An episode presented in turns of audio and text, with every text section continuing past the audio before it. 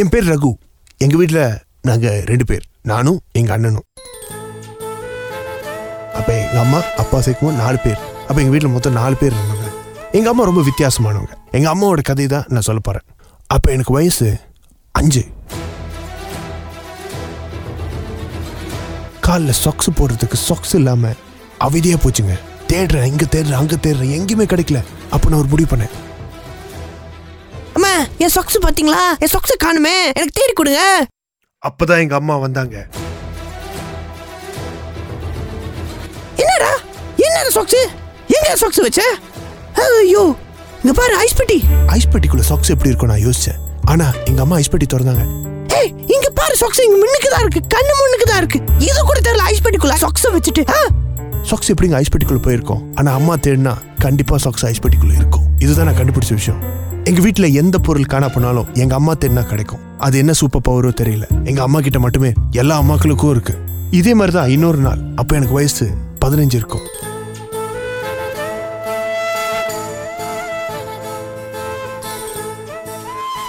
அம்மா, என்னோட hair shampoo எங்கம்மா? எங்கம்மா வச்சுங்க? காணா போச்சு. ஏய் ஓ ஹேர் ஷாம்பு நான் ஏல எடுக்க போறேன்? ஆ, சொல்லிட்டு தருமா உங்ககிட்ட விளாண்டுட்டு இருக்காதா. அம்மா எனக்கு தெரியலம்மா. கொஞ்சம் தேடி கொடுங்கம்மா. உனக்கு இதே வேலையா போச்சு. இங்க பாரு. அடுப்பு கேபினெட் குள்ள வச்சிருக்க. அடுப்பு கேபினெட்குள்ள ஷாம்பு எப்படிங்க போயிருக்கோம்? எனக்கே தெரியல. ஆனா எங்க அம்மா தேடினா கண்டிப்பா அந்த பொருள் அங்கதான் இருக்கும். இது எப்படிம்மா இந்த கேபினெட் குள்ள வந்துச்சு? எடுத்துட்டு போ. போய் குளி சீக்கிரம் வேலையாகுது ஸ்கூலுக்கு. இப்படியே காலங்கள் போயிட்டு இருந்ததுங்க. எங்க அம்மாவுக்கு வீட்ல எந்த பொருள் எங்க இருக்குன்னு டக்குன்னு தெரியும். அதுதான் எங்க அம்மாவுடைய சூப்பர் பவர் ஒரு நாள் நானும் எங்க அண்ணனும் அடங்காத காளைகளா இருந்தோம் எங்களை யாராலுமே அடக்க முடியல Ragavan, stay in the prizes. Top dollar Curry Lils, a Kenaton. You ready? Come on, yeah, let's go. மேவாங் ஈடோபா இருந்தோம் அப்படின்னு சொல்லலாம் அந்த டைம்ல எனக்கு ஒரு பொண்ணு லவ் லெட்டர் கொடுத்துச்சு அன்பே நீ பாக்குறதுக்கு ரொம்ப அழகா இருக்க. ரொம்ப ஹேண்ட்ஸமா இருக்க. இந்த லெட்டர் எதுக்கு எழுதுறேன்னா என் மனசு உன்கிட்ட பறி கொடுத்துட்டேன். ஐ லவ் யூ அதை பார்த்த உடனே எனக்கு ஒரே ஷாக்கிங் ஆயிடுச்சு. இந்த லெட்டர் எங்கேயாவது கொண்டு மறைச்சு வைக்கணுமேன்னு சொல்லி எங்க அம்மாவுக்கே தெரியாத இடத்துல வீட்ல கிச்சன் கேபினெட்ல ஒளி வச்சங்க. அடுத்த நாள் எங்க அம்மா திடீர்னு அலறாங்க.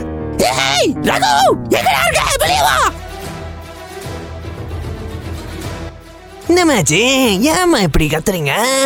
என்னடா லெட்டர் இது? அன்பே ஆள் உயிரேனே? ஏடா அந்த ஆங்கரா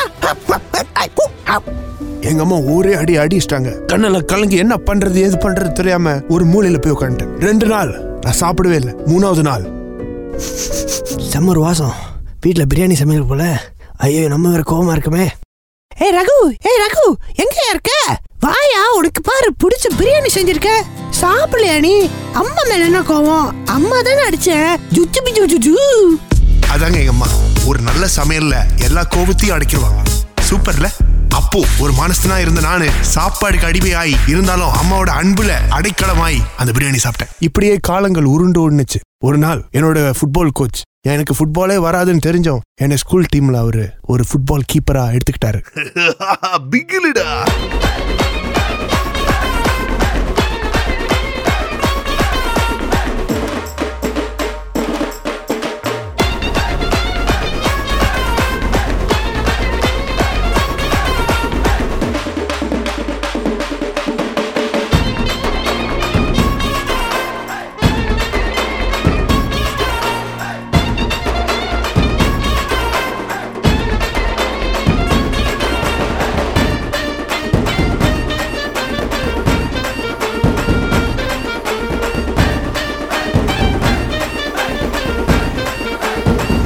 எனக்கு ரொம்ப சந்தோஷம். ஆனால் ட்ரைனிங் போகிறதுக்கு எனக்கு டிரான்ஸ்போர்ட் இல்லைங்க.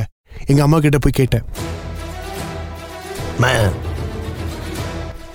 நான் வந்து ஃபுட்பால் டீமில் செலக்ட் ஆயிருக்கேன். என்னை வந்து ஸ்கூலில் கொண்டு விடுங்க. ஸ்கூலுக்கு எதுக்கு போறேன்? படிக்க போறேன். விளாண்டு பந்து விளாண்டு யார் கூட அந்த சாரா? சார் இப்போ இருக்குடா வரப்பா உனக்கு. பைக்ல ஏறு.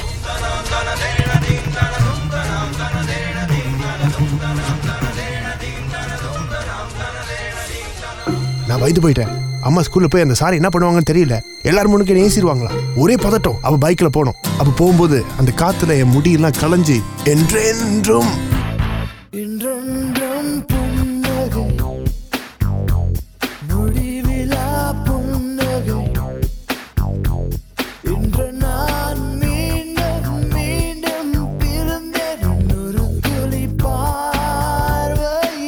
அந்த ஃபீல் இருந்தது. இருந்தாலும் உள்ள ஒரு பயம் இருந்தது. அந்த ஸ்கூல் வாசல்ல போய் ஏய் இறங்கு நீ பா சரி நீ போய் ஃபுட்பால் விளாண்டுட்டு அப்புறம் எப்படியோ வந்துக்கோ. ஆ நான் போறேன். ஆ இன்னொரு வாட்டி இப்படி வச்சுக்காத.